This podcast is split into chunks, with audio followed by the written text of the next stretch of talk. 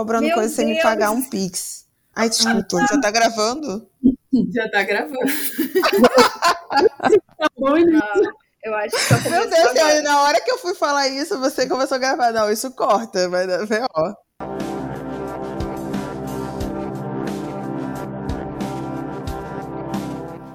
Bom, gente, esse é o Mulheres que Escrevem Podcast, uma conversa entre escritoras, agora também podcast, quer dizer, agora voltando finalmente ao podcast. A gente tava... Quer dizer, agora não é uma conversa entre escritoras, é uma DR. Bom, mas antes da gente começar a nossa DR, vamos nos apresentar. Eu sou Ciane Melo, eu costumava ser responsável por editar esse programa. Prometo que nós não desistimos dele, mas nós estamos num hiato planejado. Eu sou a Estela Rosa, eu costumava ser a curadora da iniciativa Mulheres que Escrevem, mas a gente está aí um pouco cansada e o máximo que eu consigo fazer às vezes é publicar um livrinho que saiu na internet. Bonito. Eu sou Natasha Silva, eu... supostamente sou coordenadora de mídias da Mulher que Escreve, mas não estou sendo muito disciplinada nesse sentido. E né, gente, tá difícil olhar para qualquer mídia social ultimamente, então não me julguem.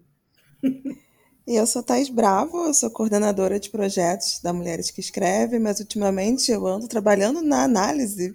Por que que eu resolvo ser coordenadora das coisas da minha vida e... Pois é. Pra quem não sabe, minha mãe foi coordenadora de uma escola por 30 anos. Então, é isso, gente. Crises. Meu Deus do céu, cara. É, né? Coordenação, né? Caraca. Nossa, essa questão foi muito... Bateu forte, assim. É, gente, é pra dar o tom desse podcast aí que a gente tá o quê? Convidando vocês pra entrar nas nossas crises... E conversar com a gente. Porque eu acho que é isso, né? A gente está sobrevivendo com muitos danos, perdas e traumas a uma pandemia. Então, se isso não vai fazer a gente olhar a fundo e poder ser honesto com o que está acontecendo nas nossas vidas profissionais e emocionais e íntimas, né? Cara, pra quê, né? Porque... Eu acho que pelo menos isso a gente tem que mudar na nossa conduta, assim, jogar mais limpo e abrir o jogo mesmo. Porque às vezes essa coisa de rede social, né, a gente vai vendo muito uma parte, né, de uma iniciativa, uma parte da vida profissional de alguém e estamos todos vivendo o capitalismo tardio, né, galera? Todos sobrevivendo ao governo Bolsonaro, então acho que é isso. E tentando ser humanos melhores, né? Porque não é muito fácil. Eu acho que tá todo mundo meio exausto, assim, né? Porque depois desse tempo todo que a gente ficou isolada, e é uma coisa que eu falei recentemente pra minha terapeuta, assim, eu não aguento mais ser essa 3x4 numa câmerazinha, sabe? Que é, assim, falta dessas conexões que a gente tinha quando a gente ia pra evento, quando a gente fazia as feiras, que... de alguma forma, enchiam a gente de mais animação, né? E eu acho que, ainda que, por exemplo, Natasha esteja longe, Ciane agora também esteja longe, quando qualquer uma de nós frequenta um desses eventos ou tem algum tipo de experiência assim, a animação brota para todo mundo, né? Porque, afinal de contas, é uma equipe. E aí eu fico sentindo que é como se fosse isso, assim, a gente está tão vivendo a mesma coisa, né? Um dia da marmota eterno, assim, de entrar e uma câmera e você só conseguir falar com seus amigos no WhatsApp e todas essas coisas que, tipo, nem a animação que uma pessoa da equipe às vezes tinha mais do que a outra, a gente tá conseguindo ter agora. E aí a gente fica nesse estado meio flat, meio não vamos desistir, mas também estamos meio, sei lá, hibernando, né? Porque, enfim... não é falta de vontade, é cansaço, né? A gente tem que aprender a diferenciar essas coisas também. Eu queria compartilhar uma coisa com vocês. Desde que eu voltei a morar na minha cidade, em São Luís, e esse tempo, porque eu morei um tempo no Rio, né? Só deixando as pessoas a par. Morei um tempo no Rio, em Niterói, mas especificamente, mas estava mais próxima de Thaís e Estela ali no Rio, e eu voltei a morar na minha cidade por conta de um novo emprego. E aí, desde esse tempo, eu percebo que a distância, né, geográfica, ela é uma questão muito importante para mim. E essa coisa de se sentir muito afastada de tudo. E eu acho que a pandemia, ela fez, eu acho que todo mundo tem um pouco dessa sensação. Então ela se agravou um pouco. E às vezes eu me sinto assim muito longe de tudo, do mundo. E aí essa semana eu tava... Ai, deixa eu voltar um pouquinho. Durante esse período de pandemia, eu acho que eu desanimei muito, por exemplo, de usar redes sociais. Eu não conseguia mais usar as minhas redes sociais, especialmente o Instagram. Né, uma rede de imagens e tal, não sei por que me afetou mais especificamente nessa rede, mas eu percebi que tinha um bloqueio completo ali de usar aquela rede. E mais recentemente eu pensei assim, eu quero voltar a usar essa rede, mas eu não quero voltar a usar como antes. Eu queria conversar com as pessoas mesmo, né, que isso realmente fosse um lugar de aproximação. E aí essa semana uma moça que eu não conhecia, eu acho que não conheço pessoalmente, se eu conhecer, por favor, me desculpa, mas eu sou péssima com nomes, mas enfim, creio que não conheço. E aí a gente estava conversando sobre contos eróticos, e aí eu estava falando para ela de um personagem que estava num conto meu, e que era um personagem que ele me enganava como autora. Eu falei, esse personagem, ele me engana também. Assim, eu criei ele, mas ele também me engana. E aí ela falou mas eu acho que a escrita e o inconsciente, elas são muito próximas, isso é algo que eu aprendi com Mulheres que Escrevem. E aí ela ficou falando outras coisas, que ela disse que ela tinha aprendido pela iniciativa. E eu fiquei muito emocionada, assim, porque eu acho que não foi comigo, deve ter sido com vocês, com o Thaís, com a Estela, nos cursos que elas promoveram esse ano. Mas eu fiquei pensando assim, caraca, a Mulheres que Escrevem faz esse impacto nas pessoas da mesma forma que ele faz em mim, porque eu acho que o primeiro case da Mulheres que Escrevem somos nós mesmos, assim, tanto que a gente conseguiu crescer dentro dessa iniciativa, né? E eu pensei nisso, desculpa, agora vou dar um nó aqui na minha fala, quando Estela falou que uma coisa que uma faz também desencadeia algo na outra. Então, eu acho que foram anos muito difíceis, né, 2020 e 2021, mas a Mulheres que Escrevem completou 6 anos, e durante esses 2 anos, Thaís e Estela... Natasha, que nunca parou com a nossa rede social, ela disse que é supostamente coordenadora, mas ela é a mais ativa de todas. Mas, enfim, as meninas promoveram muitas coisas que eu acho que até aumentaram o impacto da nossa iniciativa. Enfim, eu só queria começar a trazer as coisas boas aqui para a mesa da nossa DR. Ai, sim. Eu acho que tem uma dificuldade desse tempo pandêmico, mas também de sobreviver ao capitalismo, né, que a gente trabalha muito incessantemente, que é difícil, às vezes, elaborar o que a gente fez, assim, ter uma memória mesmo do próprio trabalho, dos próprios processos. A gente está sempre pensando o que vai ser feito, né? O próximo passo. E aí, às vezes, não parece que não tem tempo para absorver o que foi realizado. E realmente, assim, acho que em 6 anos a Mulheres que Escrevem fez muita coisa, a nossa vida mudou, nossa, assim, em todos os aspectos. E acho que a nossa atuação, nosso trabalho mesmo, alavancou muitos movimentos importantes na vida de cada uma de nós. E às vezes é difícil, assim, esse ano a gente trabalhou a beça, mas eu sinto que eu não fiz nada, assim. Eu, como coordenadora, sinto que falhei e fico, às vezes, muito frustrada porque me sinto afastada, assim, de coisas que me constituem, né? Não só de uma identidade, né? Mas de ações. Eu sou uma pessoa que... Sou uma mulher que faço, assim. Eu preciso estar fazendo. E aí, quando eu não me sinto fazendo, tem uma frustração que se confunde com uma crise de identidade muito difícil, assim. Então, esse ano... Eu me senti bastante frustrada por não estar fazendo ações que me constituem, né? E aí, às vezes, a gente precisa ser um pouco mais paciente, né? Com os nossos processos, não sei. Não, mas então, eu acho que essa questão da pandemia foi como a gente ficou tanto tempo isolado, realmente, fisicamente, das pessoas, o tempo passou e a gente não se deu muito conta disso. E agora que a gente está tendo essa oportunidade de voltar, né, a interagir com as pessoas e ter uma espécie de vida social outra vez, a gente já não sabe muito bem como existir nesses espaços. Eu, pelo menos, tenho sentido isso. Não sei se é assim para vocês. Mas todo esse tempo de afastamento me fez repensar em tudo na vida, inclusive essa questão que eu estava falando no início, que eu era coordenadora de mídias, porque eu não me sinto mais capaz de fazer o que eu fazia antes, sabe?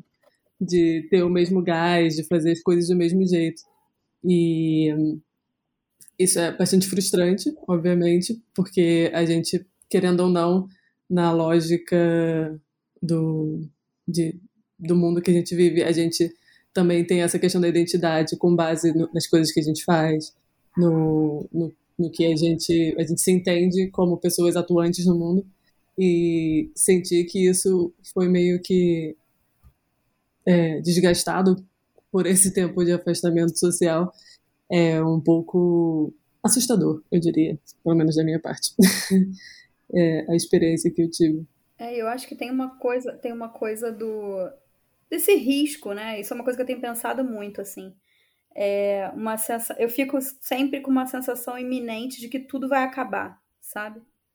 E porque, né, de repente a gente foi tomada por uma catástrofe política, uhum, né, que a gente viu que nada do que a gente tinha estava garantido, que as coisas podiam todas vir ao chão, como muitas vieram, e a gente viu que não seriam impactos tão pessoais como a gente tinha imaginado em algum momento, né, de um medo que a gente não sabia exatamente o que vinha pela frente. O que veio foi muito ruim, numa medida muito concreta, né?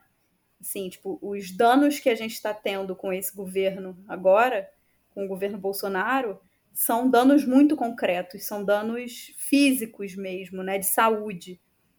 São danos que levam à morte, assim, por mais que, sei lá, no meu caso, eu não perdi ninguém muito próximo, mas como essa iminência da morte e a falta de cuidado, né? A falta de controle mesmo da doença, a falta de preocupação com a vida do outro, tudo isso faz a gente entrar numa espiral de risco, né? Porque você sente que não só você está em risco, porque tem um vírus, que é uma coisa da natureza, né? Que acontece porque, enfim, nós estamos numa catástrofe global ambiental, né? E isso, enfim, essas coisas vão acontecer mais vezes, porque não tem como a gente viver da maneira que a gente está vivendo, é insustentável. Mas, para além disso, a gente ainda precisa lidar com o fato de que, para além do risco dessa catástrofe sanitária, que não é exatamente culpa especificamente de um governo, né? É culpa desse formato que a gente vive, desse capitalismo que destrói tudo, a gente ainda ter que lidar com o fato de que o governo, que seria essa instituição que manteria algum tipo de saúde do seu povo, não está nem aí. Então, assim, às vezes eu fico pensando sobre essas coisas, sobre como essa medida do risco, ela se intensificou tanto que, para mim, muitas coisas acabam não fazendo mais sentido.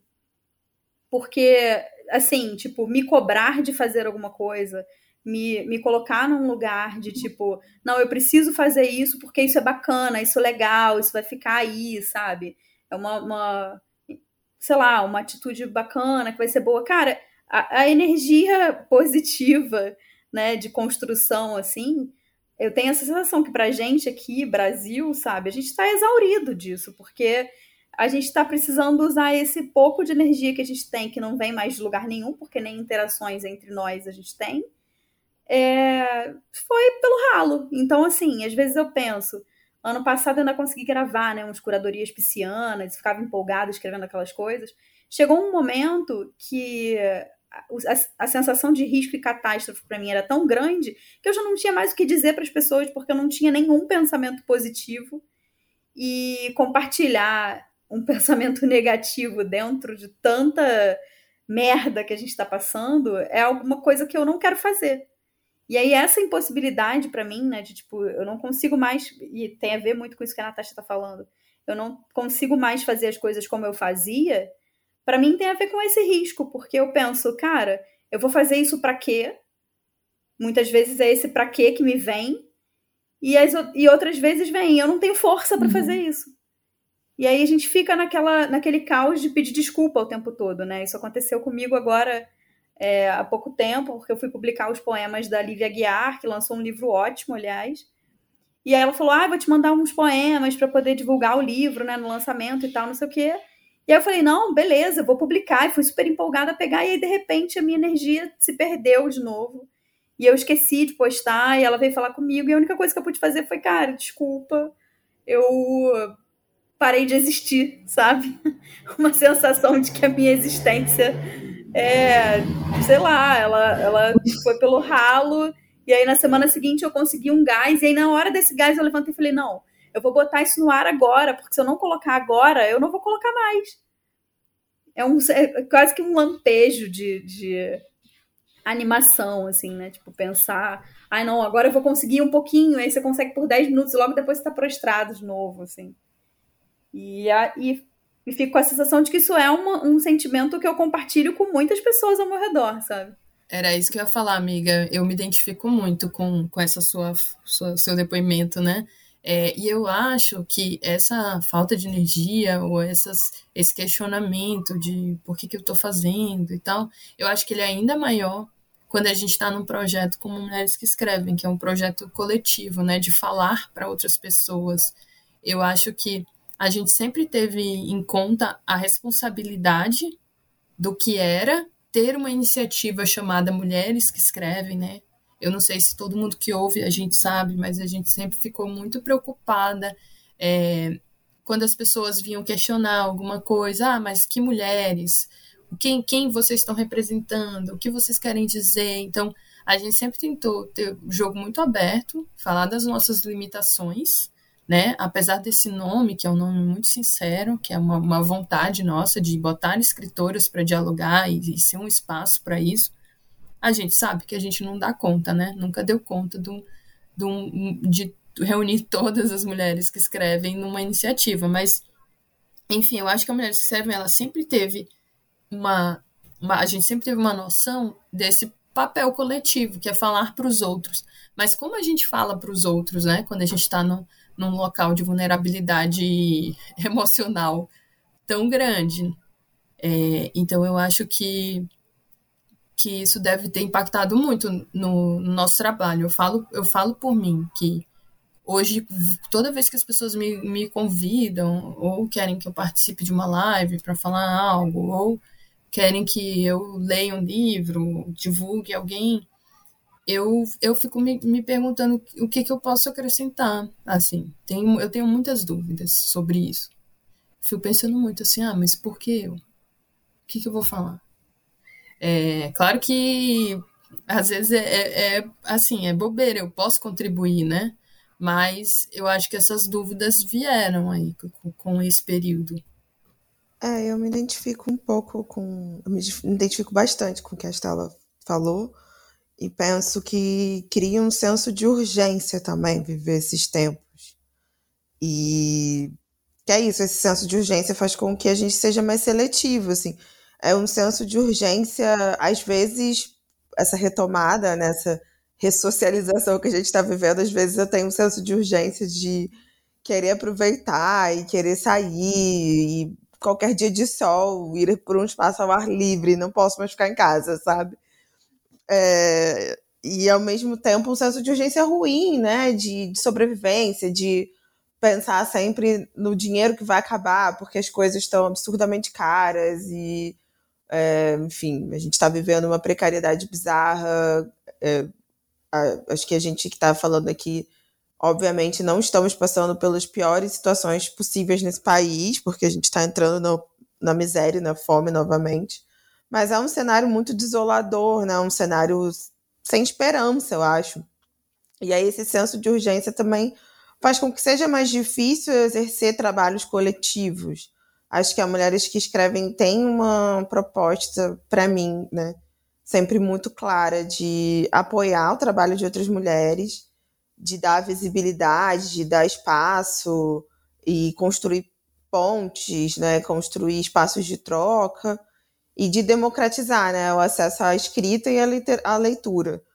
Mas é muito difícil você construir junto com outras pessoas e para outras pessoas quando está todo mundo muito mal, né? Está todo mundo muito com medo. E isso faz com que a gente fique mais egoísta também. Não mais egoísta, mas mais preocupada com a própria sobrevivência, né?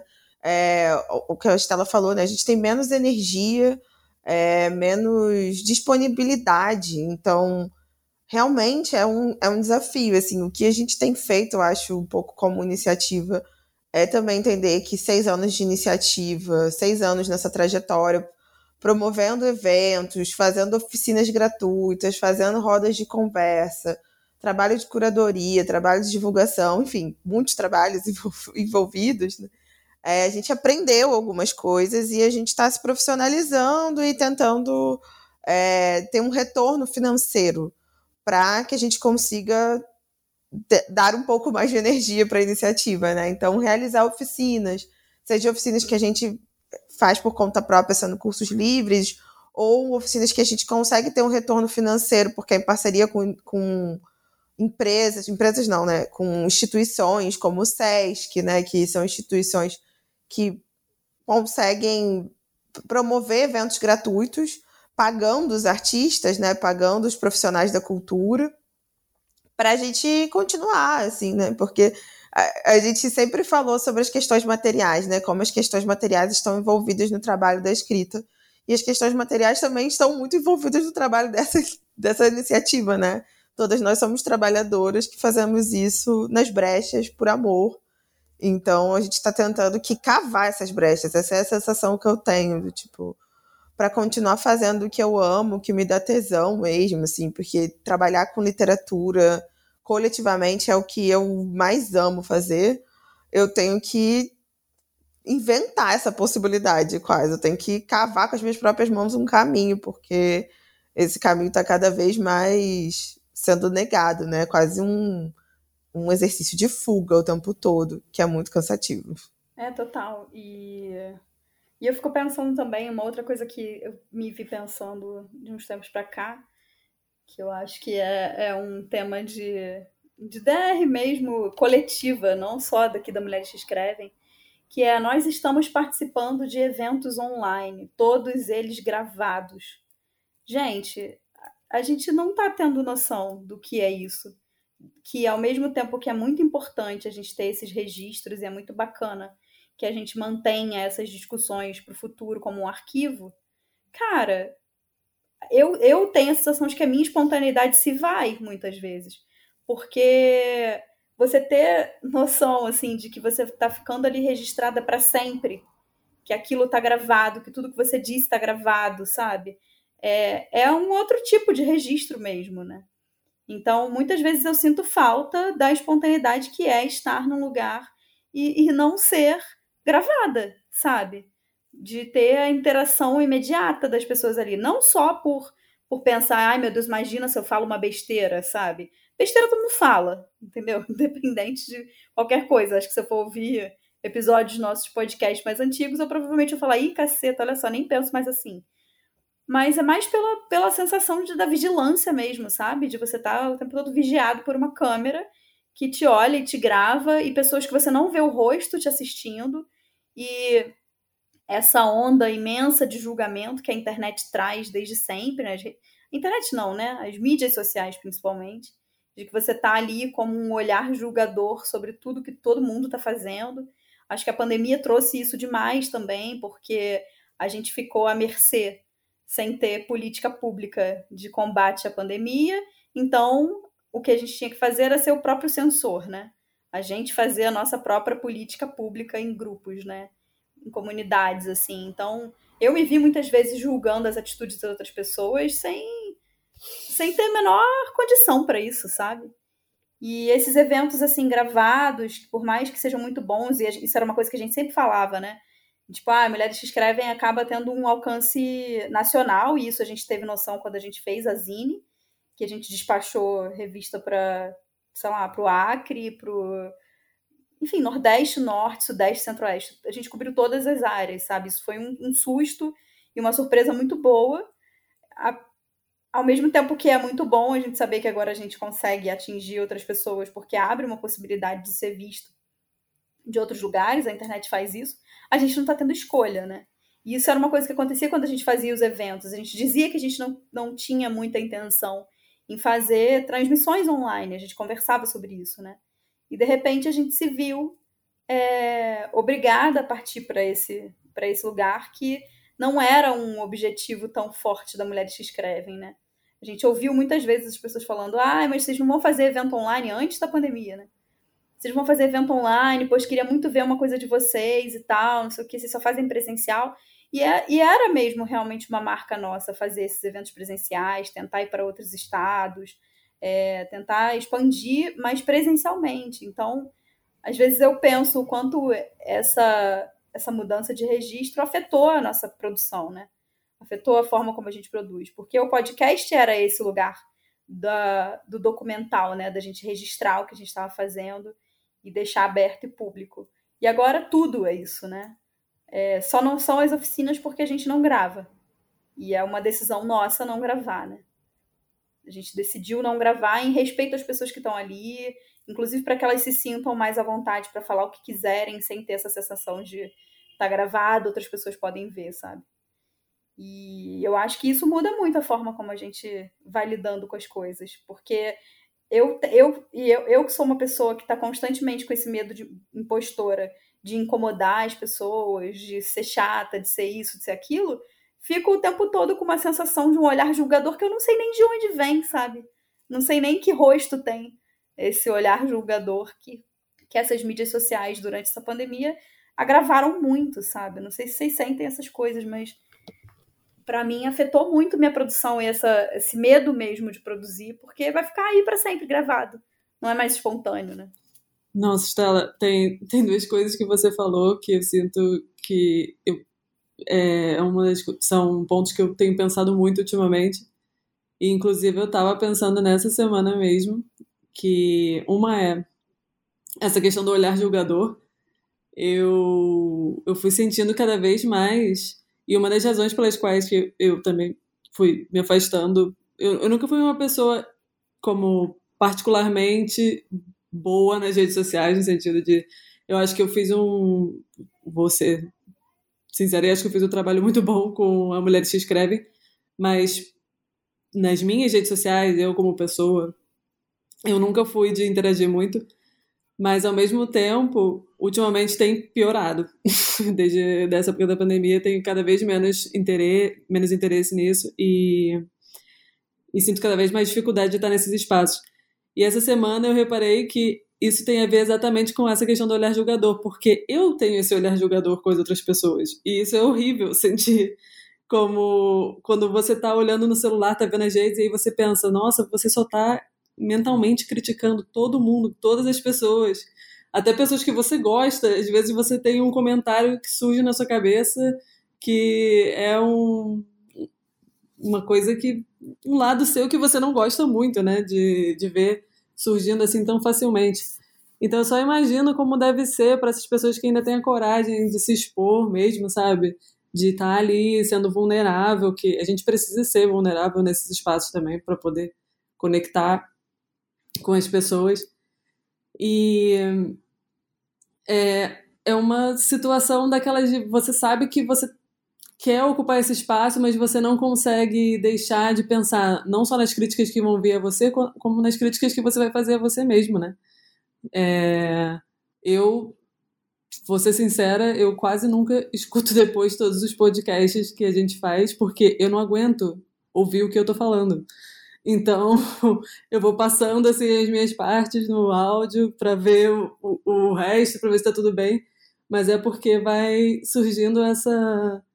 esse julgamento interno que só piora com a frequência de estar, né, ouvindo a própria voz, etc., esse tipo de coisa.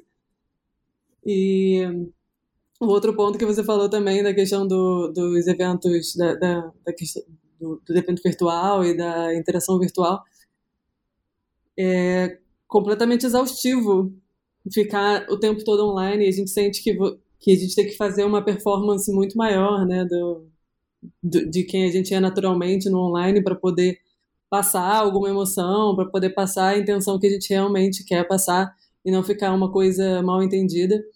E eu tô completamente, assim, exausta de qualquer interação online, e ao mesmo tempo eu não consigo. Eu fui pro escritório pela primeira vez essa semana passada, depois de sei lá quantos meses, mais de um ano, e eu não sabia interagir com as pessoas do escritório, sabe? Pessoas com quem eu tô trabalhando há 2 anos. Eu não sabia interagir com elas. Então eu fico só pensando, cara, eu não consigo estar virtual, eu não consigo estar no presencial. Qual é o espaço que me pertence agora, sabe? Enfim, são essas feridas, né, que vão demorar muito para serem curadas, se forem curadas, que a pandemia deixou na gente. Eu queria, inclusive, fazer um comentário, que antes a gente gravava esse podcast e todo mundo estava com seu microfone aberto. Agora eu estou aqui falando e estou vendo Natasha, Thaís e Estela com o microfone fechado. Significa que, se eu falar uma besteira, vocês não vão escutar a risada delas. Isso é muito doido, porque a gente não gravava assim, a gente gravava fazendo bagunça. Eu tô rindo, que absurdo! Gente, a pandemia acabou com a gente. A Natasha falou um negócio que acho que ficou esse conceito de ruído, né? A gente passou a prestar atenção em coisas que a gente não aprendeu essas coisas. E coisas eu penso hoje em dia, que a gente presta atenção, e eu sinceramente acho elas absolutamente inúteis. Porque que limpeza é essa? Que perfeição é essa de falta de ruído, de fechar o microfone pra ninguém te escutar, sei lá, tossir. Sabe, caramba, não pode mais tossir, não pode mesmo, né? Sabe, não pode mesmo. E assim, tipo, as normas que se criaram dessas coisas online, né? Quando não estiver falando, fecha o microfone para não entrar ruído, cacete. Quando a gente estava publicamente, a gente mandava um olhar julgador, não? Para aquela pessoa que estava falando muito, mas se ela continuasse falando, ela ia continuar falando. E é isso aí, o mundo interfere na gente, sabe? Eu tenho ficado muito irritada com essa higienização, assim, de tudo, né? De tudo muito limpo, assim, sei lá. Amiga, eu presto muita atenção nisso. Desculpa, Thaís. Eu presto muita atenção nessa coisa da higienização, porque eu acho que eu me tornei uma pessoa muito pior. Assim, hoje em dia, se eu olho uma pessoa sem máscara, porque isso já está sendo flexibilizado, né? Eu acho que aí no Rio, acho que foi até o primeiro lugar, mas aqui no Maranhão também. Então, quando alguém sem máscara tenta interagir comigo, se eu tiver com a minha... Eu tipo, aperto a minha máscara imediatamente, sabe? Eu já fico, tipo, um pouco assustada. Ou se eu vejo que tem alguém se aproximando de mim e eu tô no momento, sei lá, tirei a máscara pra beber uma água, eu imediatamente coloco. E aí eu fico, meu Deus, como é que eu vou voltar a interagir com as pessoas sem máscara? Porque eu acho errado hoje. Eu ia comentar, assim, que eu estive em momentos online em que as pessoas pediram para não deixarem comentários no chat, porque interrompia e atrapalhava a atenção. E assim, tipo, cara, é isso. Eu entendo também que é outra mídia, é outra forma de que a gente ainda está explorando, né? Tipo, aula online, evento online. Mas é muito difícil. Eu também fico muito incomodada com essa coisa de um pouco limitar os estímulos, né? Quando eu sou, sei lá, sou carioca, né? Eu vivo aqui desde sempre no Rio, e se tem uma coisa que essa cidade tem é estímulo. Então, de repente, um comentário vai tirar a nossa atenção. É muito doido, assim. E eu quero falar isso sem julgamento, por mais difícil que seja, porque eu entendo, a gente está num momento muito difícil de se concentrar, de aprender esse letramento digital forçado, mas eu sinto falta também de da gente poder ter mais ruído e conviver com isso, assim, né? É, e eu, enquanto escritora, assim, cara, eu não escrevo há um tempão, gente. Porque, sei lá, a minha escrita é totalmente atravessada pelos ruídos. Acho que minha produção é completamente atravessada por ruído.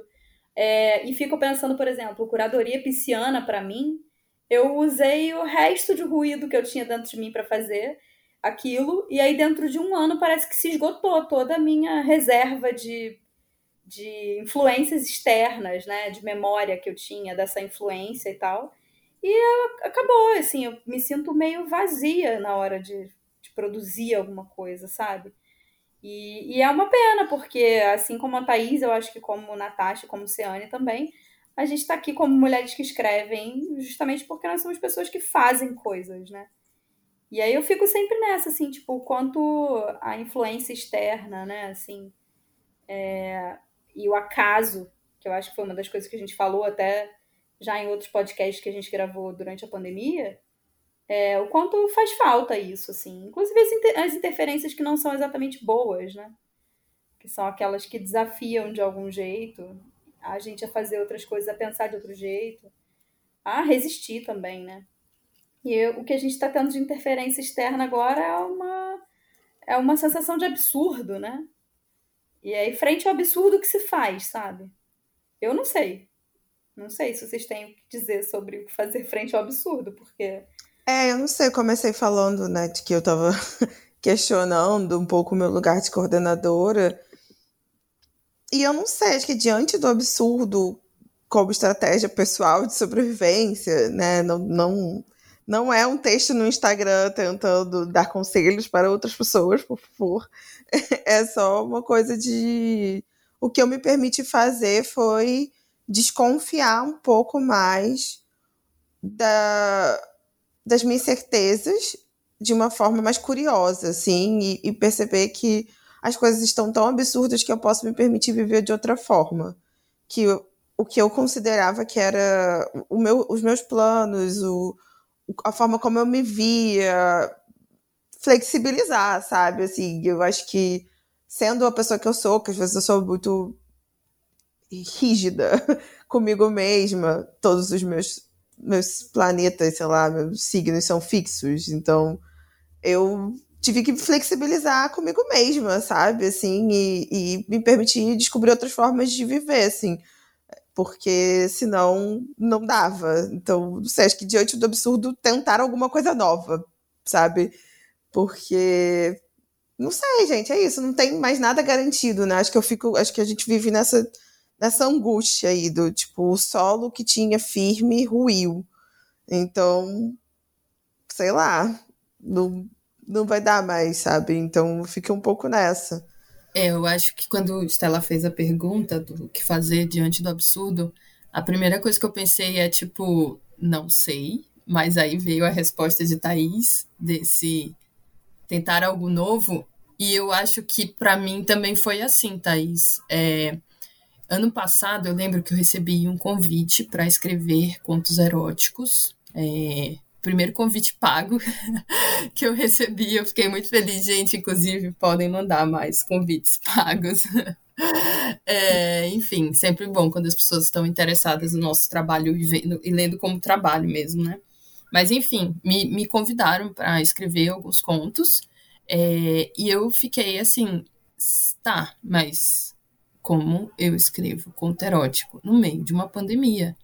E eu sei que para alguns escritores isso pode ser um momento bom, assim, sei lá, você está precisando criar desejos nas outras pessoas, podem ter outras motivações.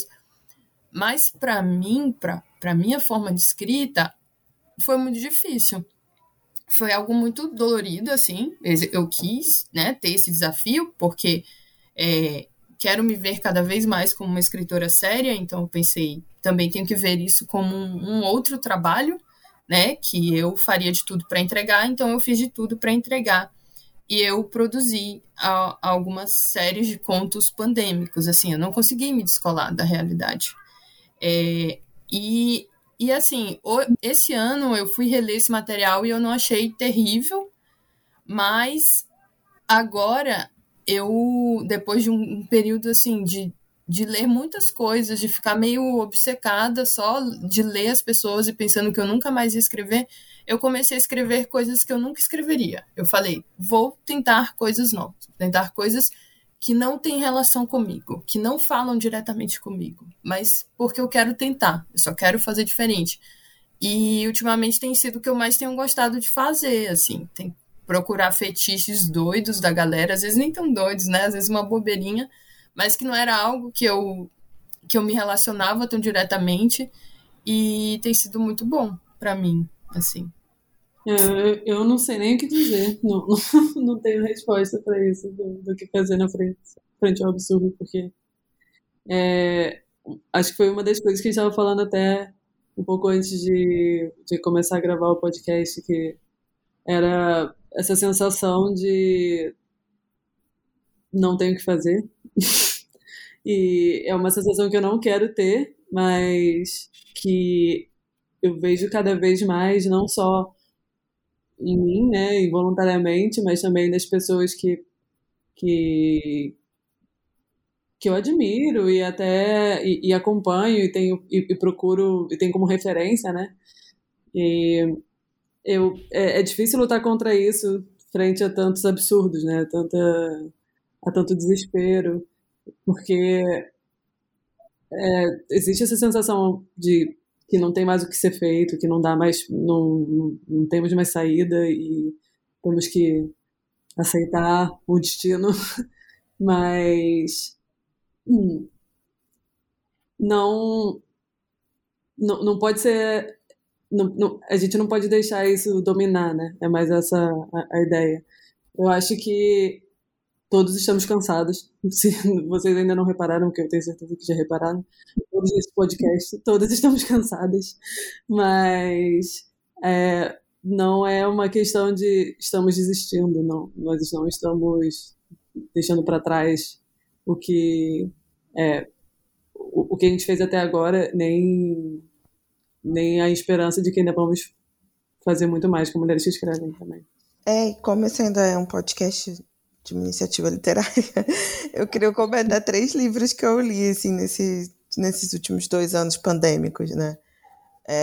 Um foi o Parábola do Semeador, da Octavia Butler, que eu vou falar os 3 e aí eu comento, né, mais fácil. Foi o primeiro que eu li, que eu acho que me marcou muito, foi o Parábola do Semeador, da Octavia Butler, o Não Vamos Nos Matar Agora, da J. Mombaça, e o Continuo Preto é da Bianca Santana, que fala sobre a vida da Sueli Carneiro. E cada um desses livros, um é uma distopia, ficção, o outro é um livro de ensaios e um é uma biografia, né, sobre a vida da Sueli Carneiro, me fez pensar sobre como em momentos de exceção, em momentos de crise política, enfim, não só política, mas também, né, da natureza ambiental, a vida continua, né? As pessoas, não de uma forma escrota do capitalismo, que a gente tem que continuar produzindo, mas que as pessoas que estão na linha de frente continuam buscando formas de se fortalecer e de construir coisas novas, né? Não só de sobreviver, mas de construir, né? De estar vivo, não só de estar sobrevivendo. E isso foi muito importante, assim, esses livros, cada um de uma forma, né? Porque a vida da Sueli Carneiro, a Bianca Santana fala, né, sobre momentos históricos e que passam pela vida da Sueli Carneiro, e pensar que é isso, né, as pessoas negras do nosso país sempre viveram um estado de exceção. O momento que a gente está vivendo agora não é uma... a gente está em outros níveis de gravidade, mas não é um momento excepcional, né, de que a gente está vendo as coisas desabarem, o mundo acabar. Esse mundo está acabando há muito tempo, né? Para pessoas indígenas, para pessoas negras, enfim, para pessoas LGBTs, enfim. A gente sempre teve vivendo extermínios, né? Então, acho que esses livros me fizeram ver que, por exemplo, a vida da Sueli Carneiro no meio da ditadura, quantas coisas ela construiu ali no meio, de como existe disputa, né? Que a história não é linear, a história não é, agora a gente perdeu. Não, as coisas estão em disputa. Então, a gente continua construindo, a gente continua se movimentando e eu acho que o principal é continuar junto, sabe? Assim, acho que o que mais me angustia nesse momento é como é fácil a gente se isolar e não querer mais construir coisas coletivamente, porque é cansativo, com todo mundo na merda, é mais cansativo ainda. E aí eu acho que é quando a gente resiste a esse impulso de se isolar e continua construindo juntas, que a gente vai burlando saída, sabe? Mas, enfim, eu recomendo esses 3 livros, porque eles me ajudaram muito a ter essa percepção de que a história não é linear e que a gente está sempre em disputa. E a gente vai construindo, deixando marcas, né, que outras pessoas também podem se apropriar e construir a partir delas. Eu quero indicar Sinistrúdio 33, que é o livro de Estela... A gente precisa falar disso, porque é isso, né? A vida continua, sabe? Estela lançou um livro, cara. Ela lançou um livro. Quando ela falou ali, ai, eu não escrevo há muito tempo, aí eu fiquei... Nossa, que engraçado, né? A Estela lançou um livro e ela tá julgando apenas o trabalho de escrita, assim, porque produzir um livro vai além, né, da escrita. Todo o processo de preparação, que também é um processo demorado, também é trabalhoso, e ela tá aí minimizando esse trabalho. Estela Rosa, não.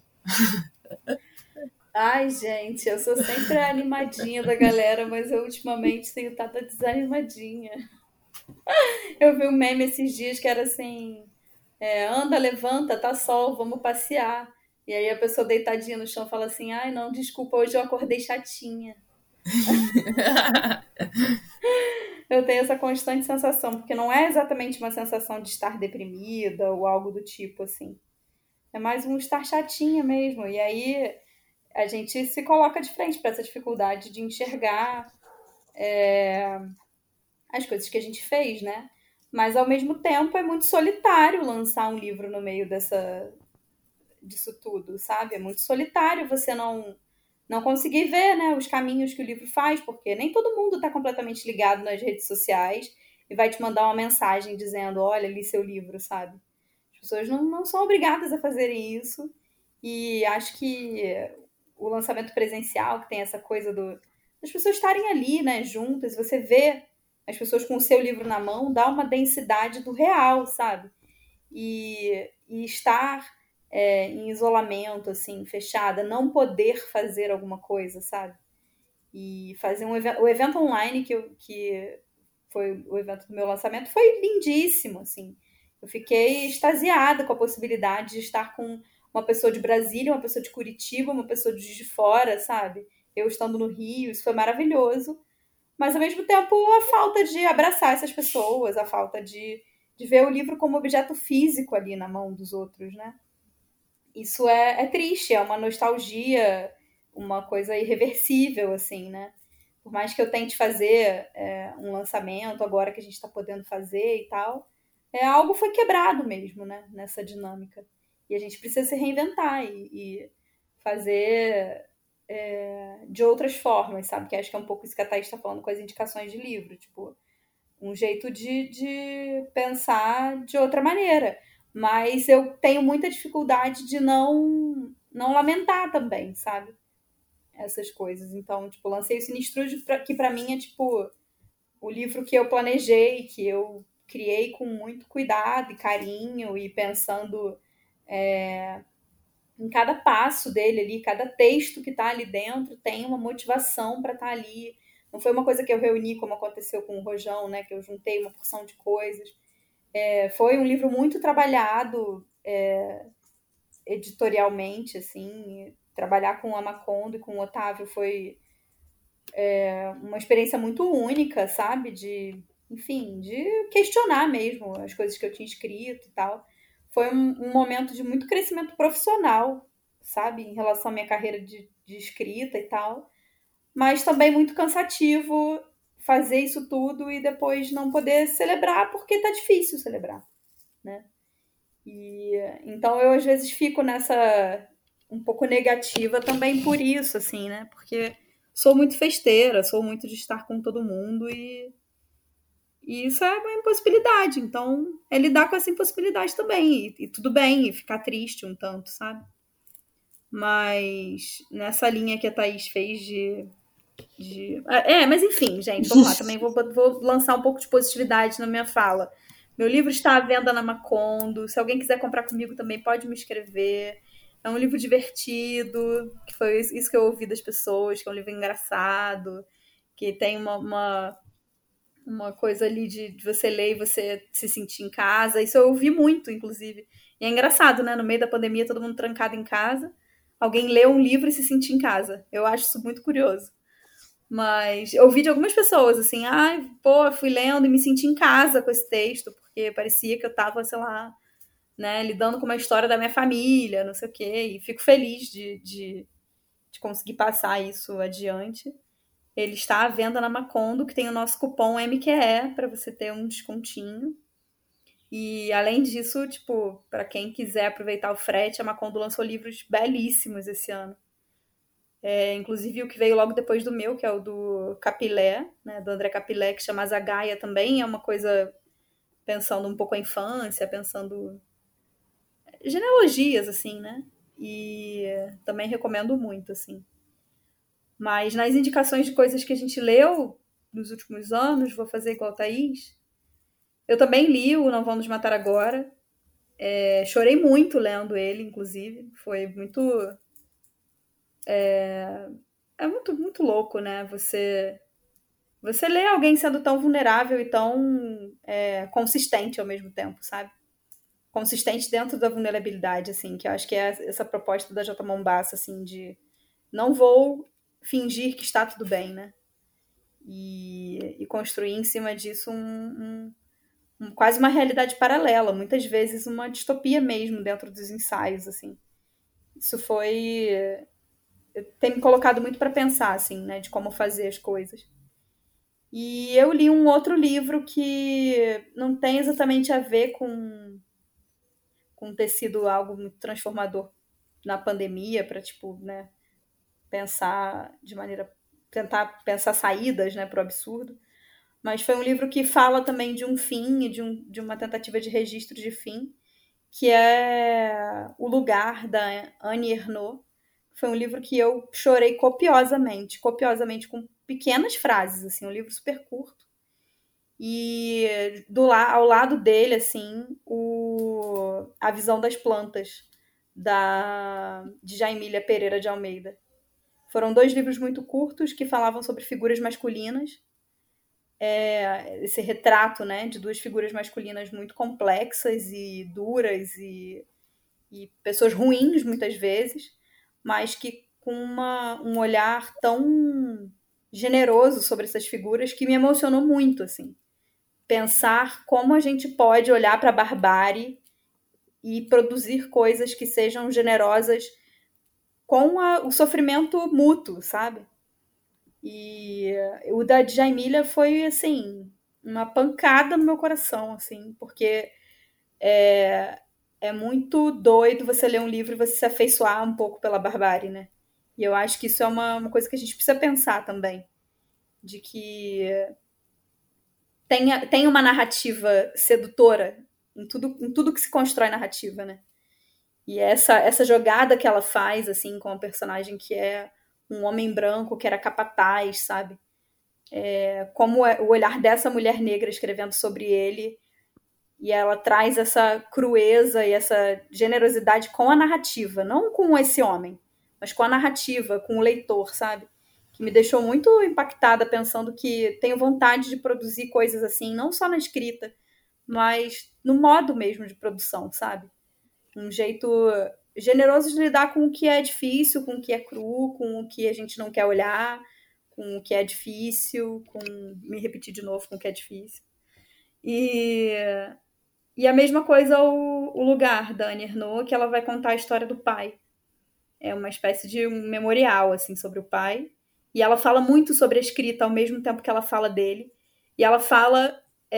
sobre como ela, que é essa figura que saiu da cidade onde ela vivia com o pai, com a mãe, e teve uma outra visão sobre eles, uma visão externa, faz com que ela possa ser muito julgadora e que a maneira que ela tem de lidar com essas pessoas que constituíram ela, que deram possibilidade a ela ser o que ela é jogar no lado mais cru da vida, assim, na narrativa mais crua, sabe? E aí eu tenho pensado muito nisso, assim, também, como isso tudo que eu tô falando aqui, né, de tipo, não conseguir ser muito positiva, estar sendo muito negativa, como às vezes é tentar buscar um lugar mesmo de jogar no... que é o que a gente tá fazendo aqui agora, né, nesse podcast, que é jogar no lugar cru mesmo, assim. O que eu tenho pra entregar é isso aqui, e eu não quero florear nada, porque é o que há pra ser dito dessa maneira é o que a gente tá dizendo aqui, né? É o que o corpo tá conseguindo produzir, assim. E... enfim, tô existencialista, foi mal.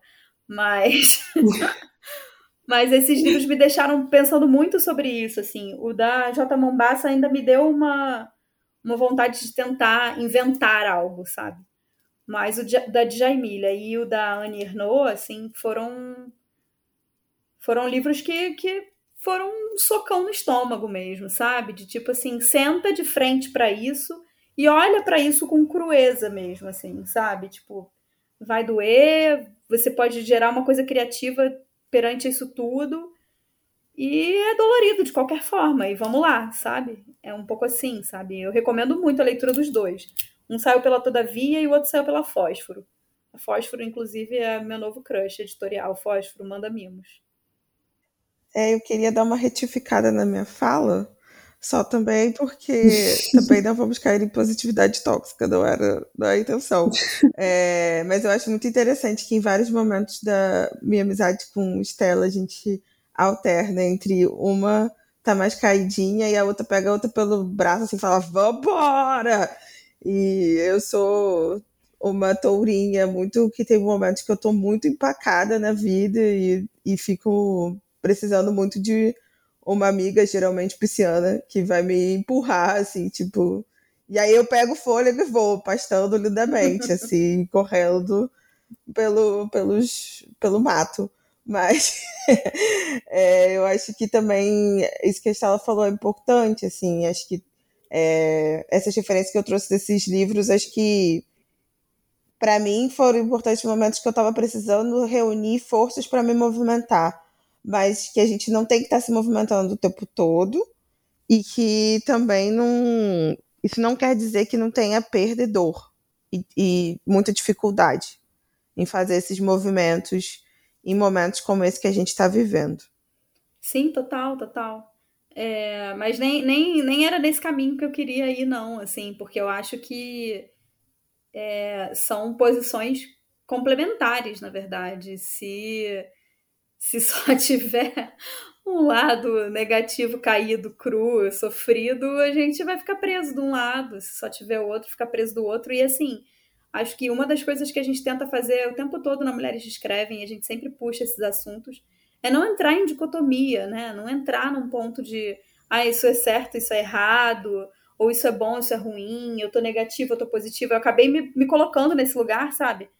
Mas a gente tem formas de fazer as coisas deslizando entre polos e eu, inclusive, tenho pensado muito até sobre isso. Hoje eu soltei aqui pro Fábio, a gente estava conversando, e aí eu falei, Fábio, meu namorado, e aí eu falei para ele assim, cara, nossa vida não é uma pilha, sabe? Que a gente fica, tipo, batendo de um lado para outro, positivo, negativo.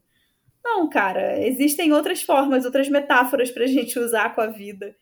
E aí ele falou assim, mas a Terra é um polo negativo e positivo. Eu falei, cara, na física dos ocidentais, né? Então, assim, tipo, na física dos ocidentais, sim, temos dois polos, mas, assim, há muitas outras formas de imaginar essas forças, né?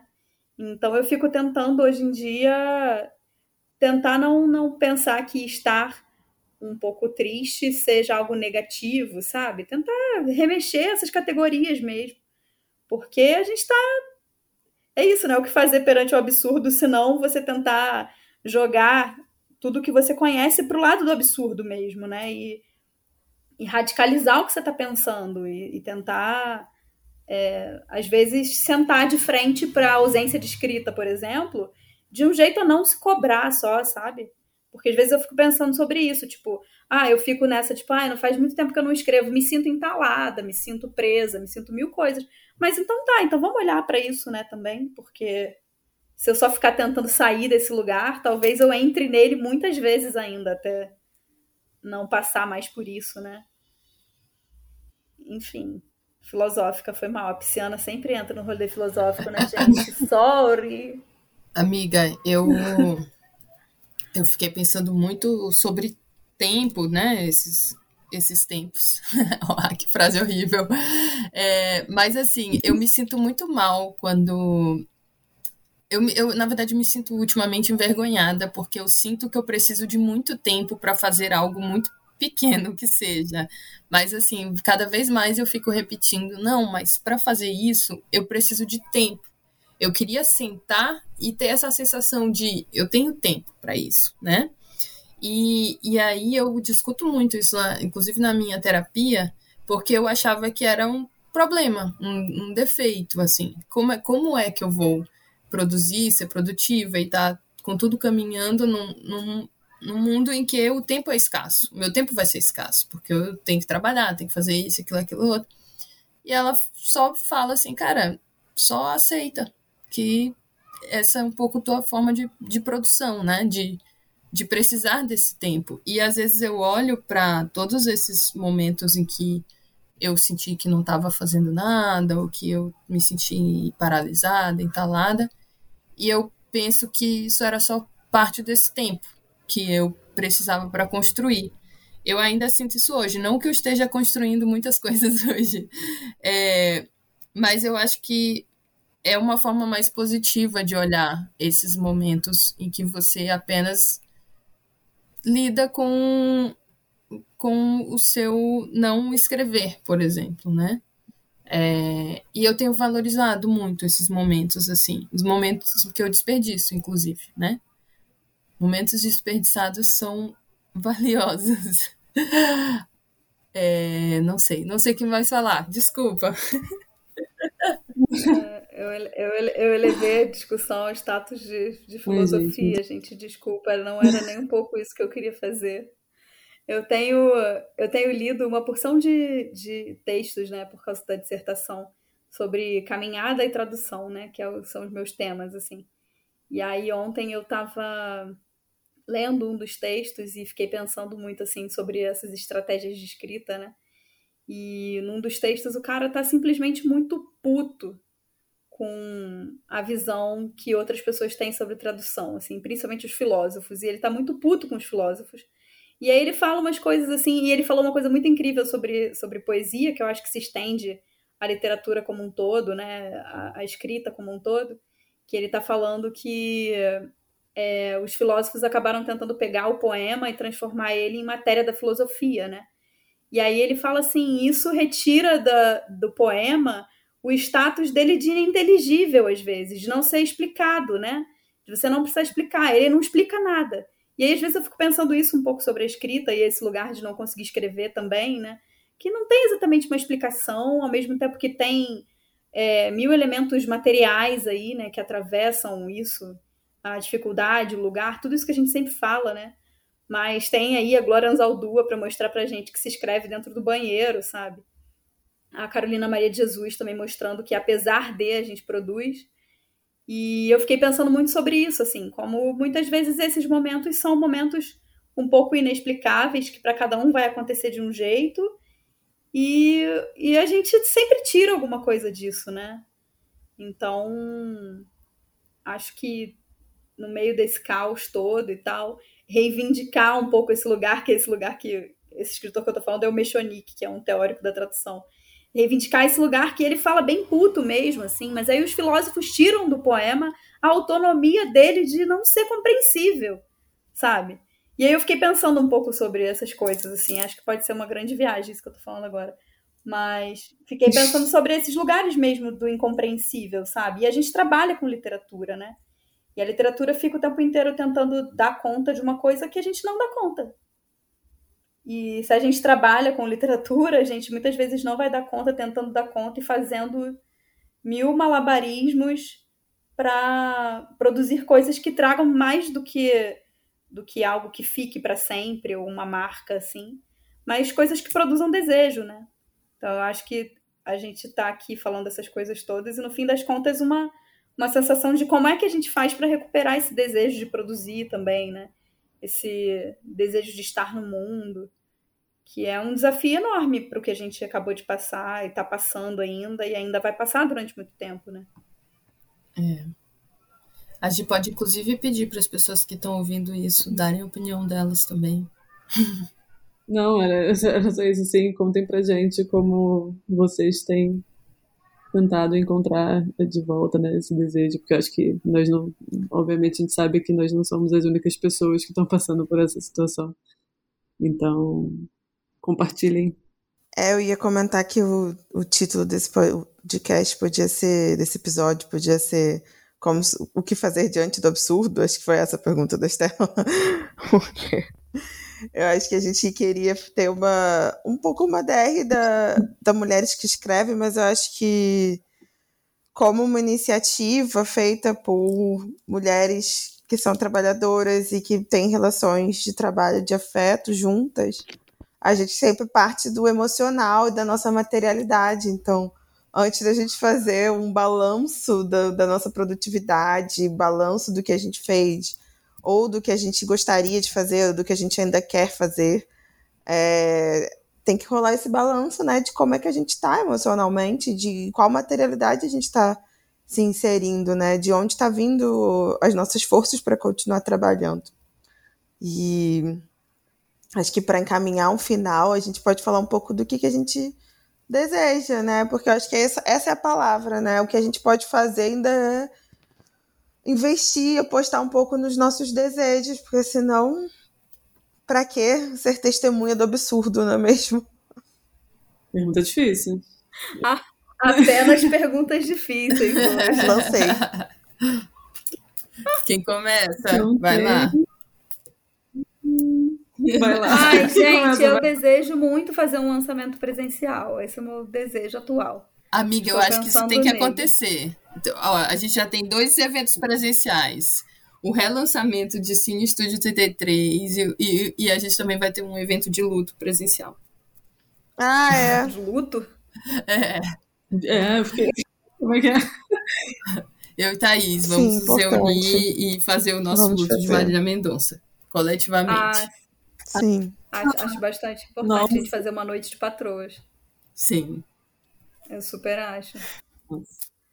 Ai, gente, é tanta coisa pra falar, né? A gente ficou tanto tempo sem gravar, meu Deus. Acabei de lembrar de 1000 coisas, né? Meu Deus. Mas eu desejo fazer um lançamento presencial do Sinistrúdio pra ver se isso me dá um gás. E... Porém, também não querendo cair naquele meme que eu vi essa semana, que eu achei maravilhoso, que era assim, claro que você tá good vibes, né, querida? Você já roubou energia de todo mundo. Ai, nossa! Mas queria muito ter esse momento de troca, assim, com as pessoas fisicamente, porque essa sensação de solidão leva a gente para um lugar muito ruim, que é esse lugar, essa sensação de não estar sendo lido, né? Que, na verdade, a gente sabe que é mentira, né? Que não é assim. Então, tenho muito esse desejo, queria muito fazer esse evento junto com Ana Carolina Assis, que também lançou Carinhoso no meio da pandemia. E fazer, quem sabe, um evento de casamento, afinal de contas, né? Estamos casadas vai fazer 30 meses. Nosso contrato de aluguel aqui vai chegar no momento 30 meses. Então, assim, meu desejo agora é que quando eu sair esse podcast, talvez tenha uma notícia, né? De tipo, olha, vai ser dia tal o lançamento delas. Um desejo bem básico, assim, bem do campo do prático. Meu desejo é mais bad vibes, tá, gente? Vou ser sincera aqui. Não, eu acho que o que eu desejo, quando eu penso assim, onde eu estava ano passado, porque, né, a gente já estava naquele clima também de fim de ano. De resoluções, mas que não necessariamente vão ser cumpridas, né? Mas tudo bem. E eu sinto que nesse ano eu perdi um pouco, assim, uma noção de identidade, como eu falei aqui, que eu sinto falta, então o meu desejo é mais esse, né? é mais bad vibes porque não é uma coisa muito legal, good vibes, falar que você perdeu um pouco o senso de identidade. Afinal... Ah, amiga, mas quem não passou por isso? Né? Nossa, tá todo mundo com cara quadriculado e voz de pato, Natasha. Ninguém tem identidade.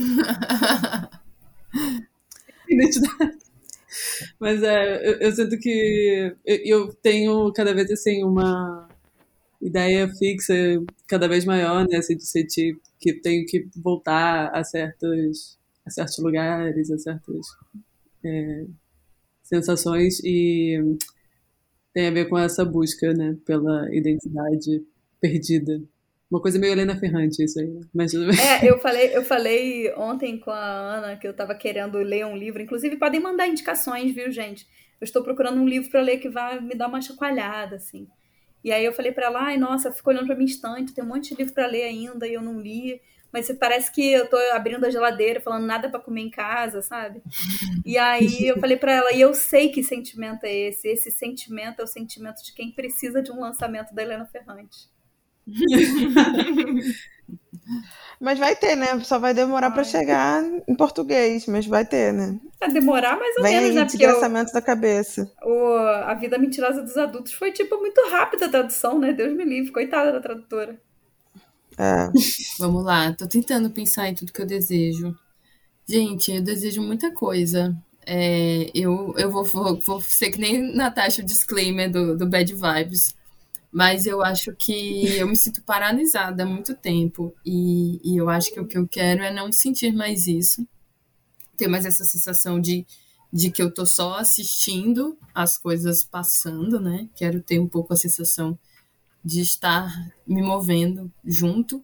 E isso pode ser uma coisa muito simples, né? Pode ser a gente se encontrar presencialmente, como a Estela falou. Acho que isso tira a gente um pouco dessa sensação de suspensão ou de não estar participando.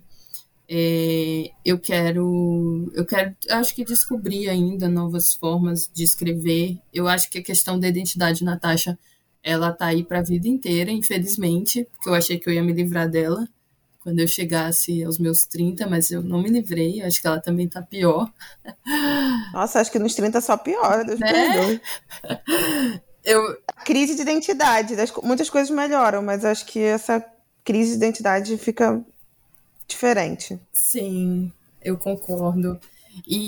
Mas eu quero também que, para mulheres que escrevem, como um desejo, que a gente encontre aí esse nosso equilíbrio, essa nossa forma de poder continuar fazendo as coisas que a gente gostava aqui, né? Porque tudo que a gente fez no Mulheres que Escrevem, a gente fez por acreditar muito na iniciativa e por gostar de estar fazendo essas coisas coletivamente, por ter uma resposta também das pessoas que participavam.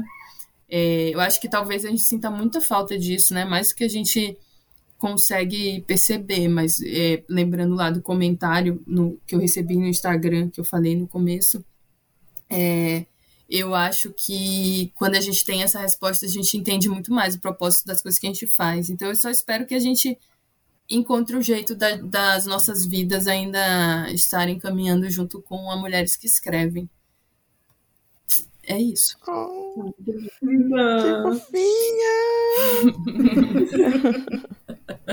Agora, minha vez, né? Eu fiz a pergunta final. Fiquei pensando aqui, eu acho que a nível pessoal, neste momento, eu estou em busca da minha demissão enquanto coordenadora da minha própria vida. Eu perguntei isso na terapia, como eu me demito? E eu estou tentando entrar aí na minha carta de demissão, porque eu gostaria de ter uma vida um pouco mais espontânea e flexível comigo mesma. Mas como mulheres que escrevem, assim, eu acho que eu reafirmar o que a Ciane falou, né, da gente conseguir construir juntas experiências que sejam prazerosas e produtivas nesse sentido de propósito de vida. Acho que as mulheres que escrevem entra nas nossas vidas num lugar de propósito de vida, mais do que de produtividade ou de qualquer outra coisa. Então, que a gente consiga realinhar os nossos propósitos, né? Cada uma na sua própria história aí, pessoal, das suas próprias crises e questões de identidade, que a gente encontrem, né, os nossos propósitos e que eles consigam conversar e se movimentarem juntos.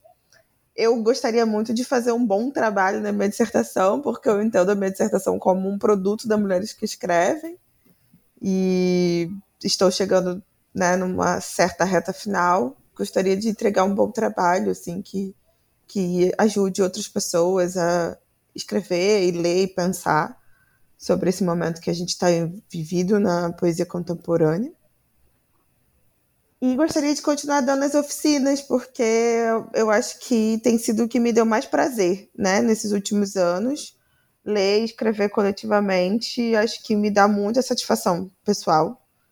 Então, tomara que a gente consiga continuar no online e no presencial também. De repente, um eventinho no Bar Madrid aqui na Tijuca. Eu adoraria, assim, voltar para ocupar espaços, né, também, fisicamente. Sim, com certeza. Botar uma roupinha bonita, não poder botar batom, porque a gente vai estar de máscara, infelizmente. Sim. Mas sim, eu também queria eventinhos presenciais, saudade, muita saudade, inclusive, de ver corpos se mexendo na sua totalidade.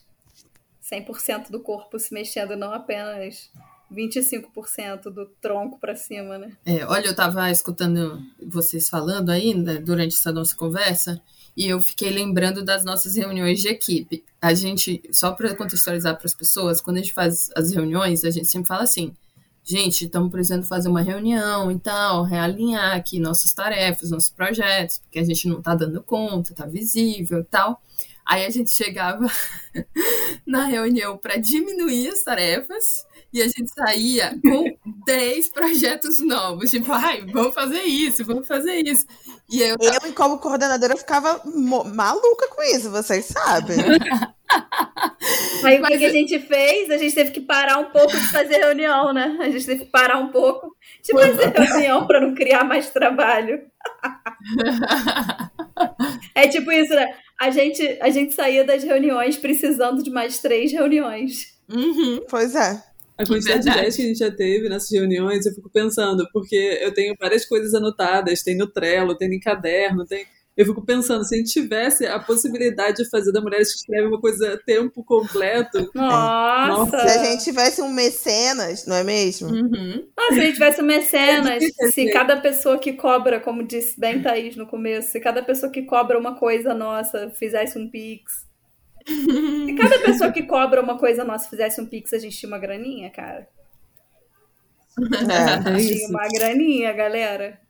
Tem muita ideia boa que a gente ainda não conseguiu fazer. E, nossa, seria um... Então manda aí a chave, galera. Brincadeira, a gente ainda não tem uma chave Pix.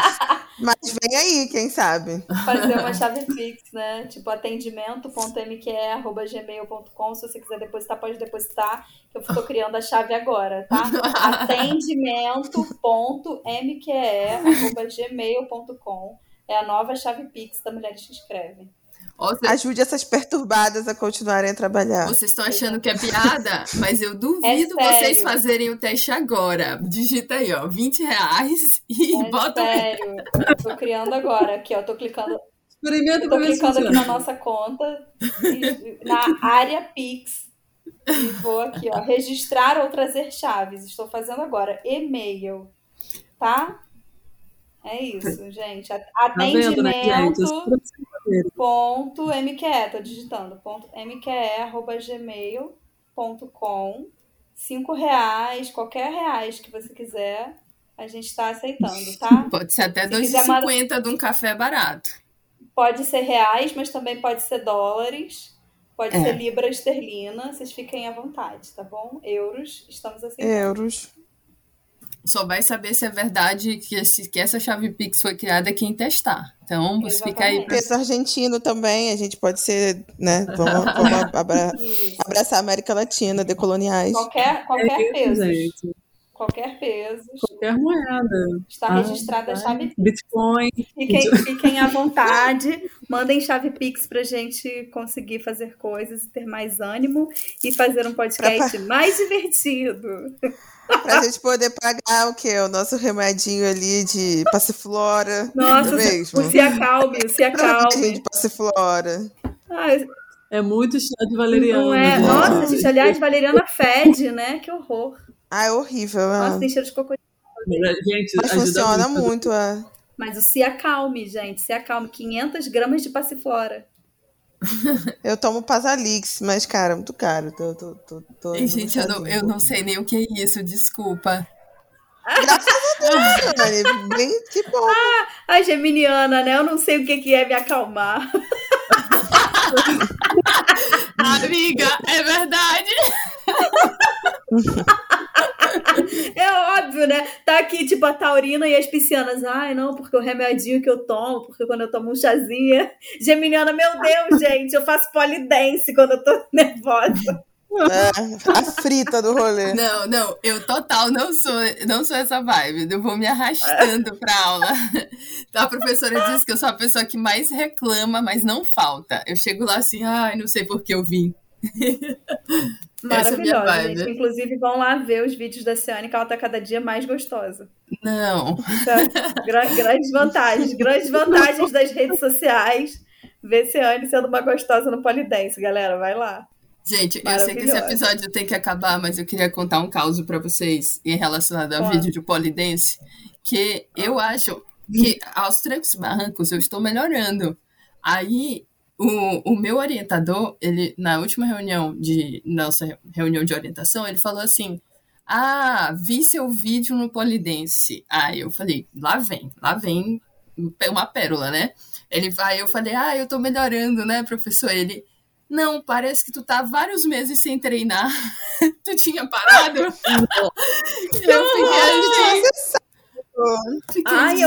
Eu mandava ele lá fazer.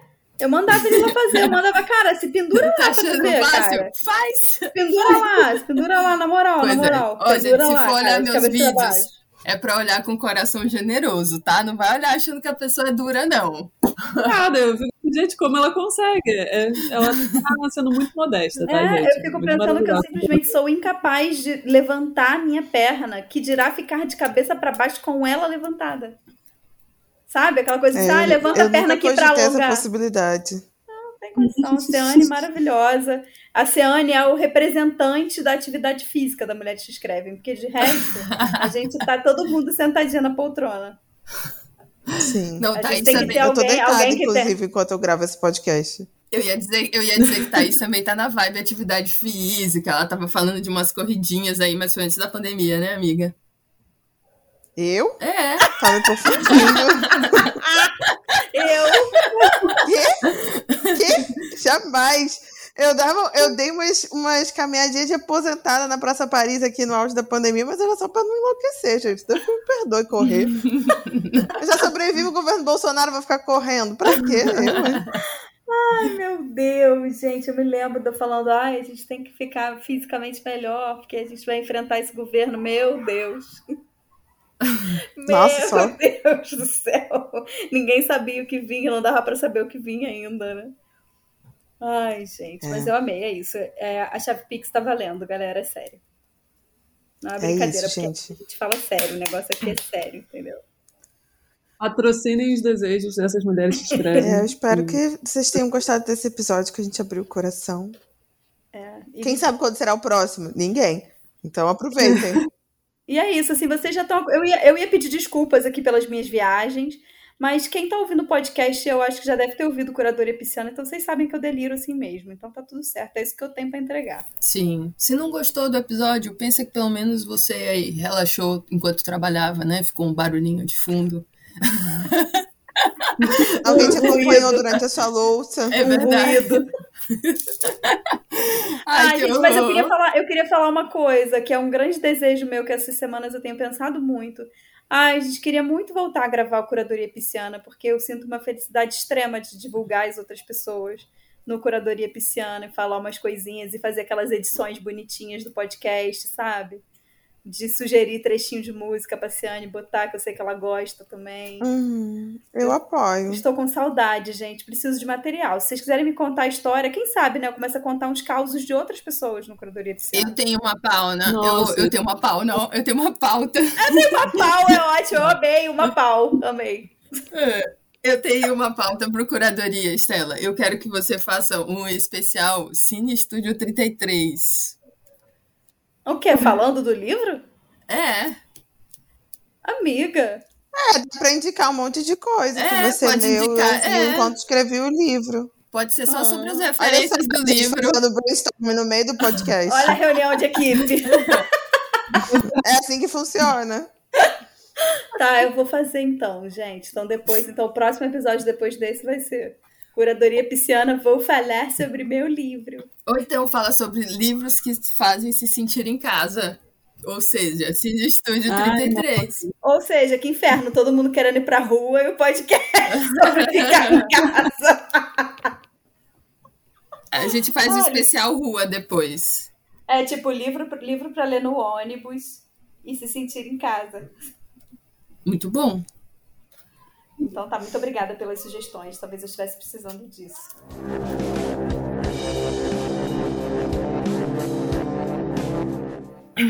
É isso, e... Então beleza, gente.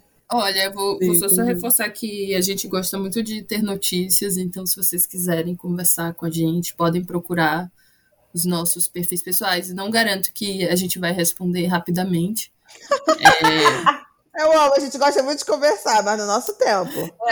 Não, na verdade, eu acho que eu respondo super rápido mesmo, mas é porque, como eu falei, manda pra gente no nosso perfil pessoal, eu fiquei, caraca, eu tô comprometendo todo mundo aqui. Pois é. Mais uma vez a geminiana, não é mesmo? Geminiana. Não, estou falando do meu perfil. Conversa com a Ciane. Eu gosto de conversar. Podem conversar comigo. Não, mas manda, gente. Manda naquele tom, né, de boa, sabendo. Vocês já ouviram esse podcast todo, já deu pra sentir a vibe. Então, todo mundo perturbado. A gente tá todo mundo... que nem a Thaís fala, tá todo mundo baby. Então, por favor, também cuidado com a gente. Todo mundo nenenzinho. Todo mundo nenenzinho pra caceta. Então tá, gente, eu gostaria de finalizar esse podcast dizendo que eu estou com saudade das minhas amigas e companheiras de equipe sofrida. # saudades. Ai, sim, gente, muitas saudades. Queria passar São João no Maranhão. Bora, Natasha.